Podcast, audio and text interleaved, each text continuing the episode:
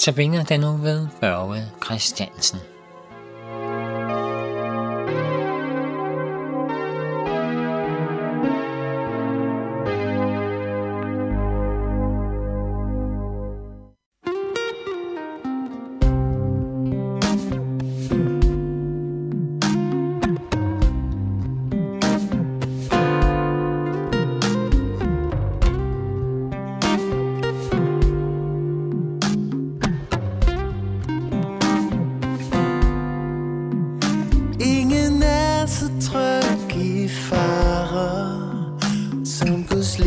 fuld af børneskarer Fuglen er i skjul bag løvet Stjernen er højt over støvet Herren selv på Sions bjerge For sit folk er skal og værve Vil sig om os forbi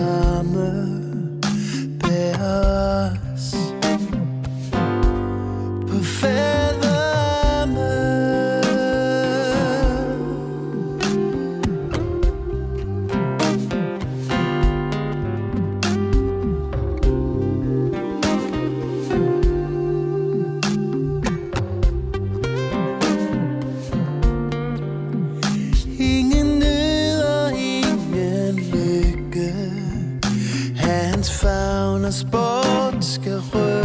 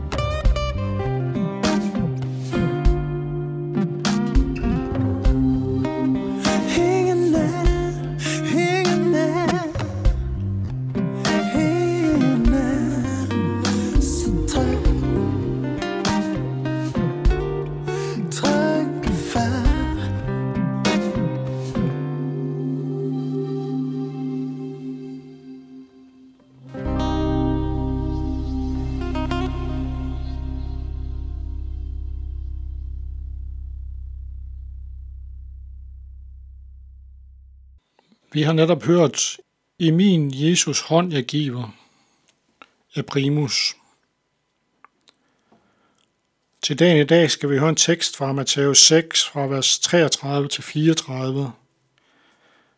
Men øh, inden vi læser den, skal vi lige folde vores hænder. Kære Jesus, jeg takker dig, fordi du går foran os og rydder hænder ud på vores veje. Jeg takker dig, fordi du lytte, ja, lytte ind til døden på et kors. Og jeg takker dig, fordi du bekymrer dig for os, og du sørger for, at vi har det, vi skal bruge. Amen. Det var altså en tekst fra Matthæus 6, 33-34, og der står der, Men søg først Guds rige og hans retfærdighed, så skal alt det andet gives sig tilgift. Så vær dig ikke bekymrer for dagen i morgen, dagen i morgen skal bekymre sig for det, der hører den til. Hver dag har nok i sin plage. Der er dem, der siger, at man skal leve i nuet. Det er ellers meget normalt, at man tænker på, hvad skal der ske i morgen? Hvad skal der ske om en uge? Hvad skal der ske om et år?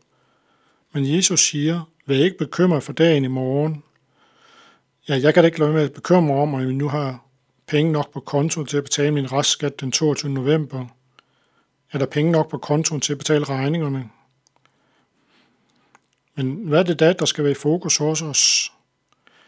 I vers 33 står der, Søg først Guds rige og hans retfærdighed. Hvad er det da, vi kan finde i Guds rige?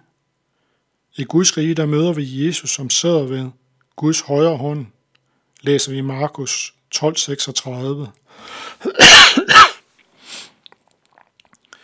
Johannes Døber, han siger der også om Jesus. Se der er Guds lam. Det læser vi i Johannes 1:36. Et lam?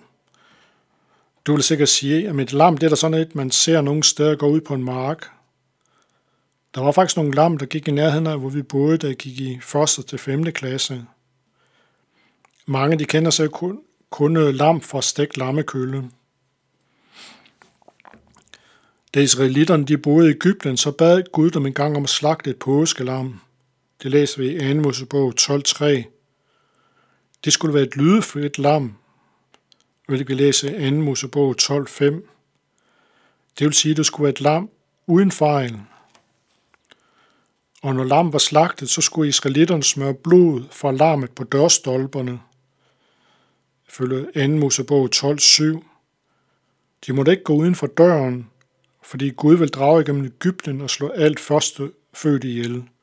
Læser vi i 2. Mosebog 12.12.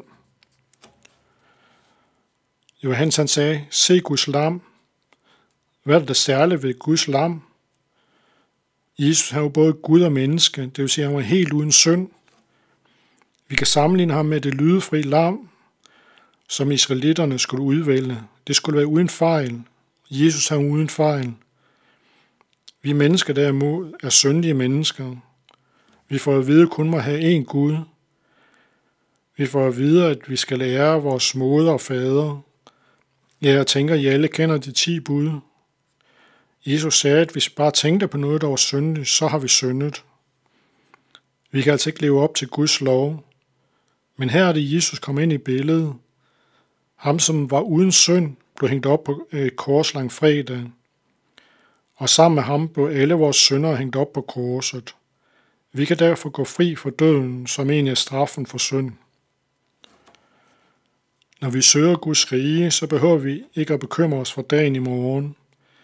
Vi kan bede til Gud, så vil han sørge for os.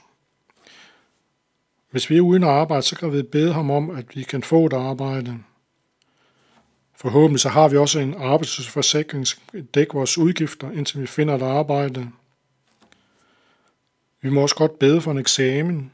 Det betyder så ikke, at vi blot skal læne os tilbage og ikke forberede os til eksamen, men der er nogen, der har eksamensangst. Vi kan også bede for andre. Vi kan bede for vores børn, vores forældre eller bare nogen, vi kender. Amen. Vi skal nu høre Ingen er så tryg i fare af Claus Wegener og Concurrence.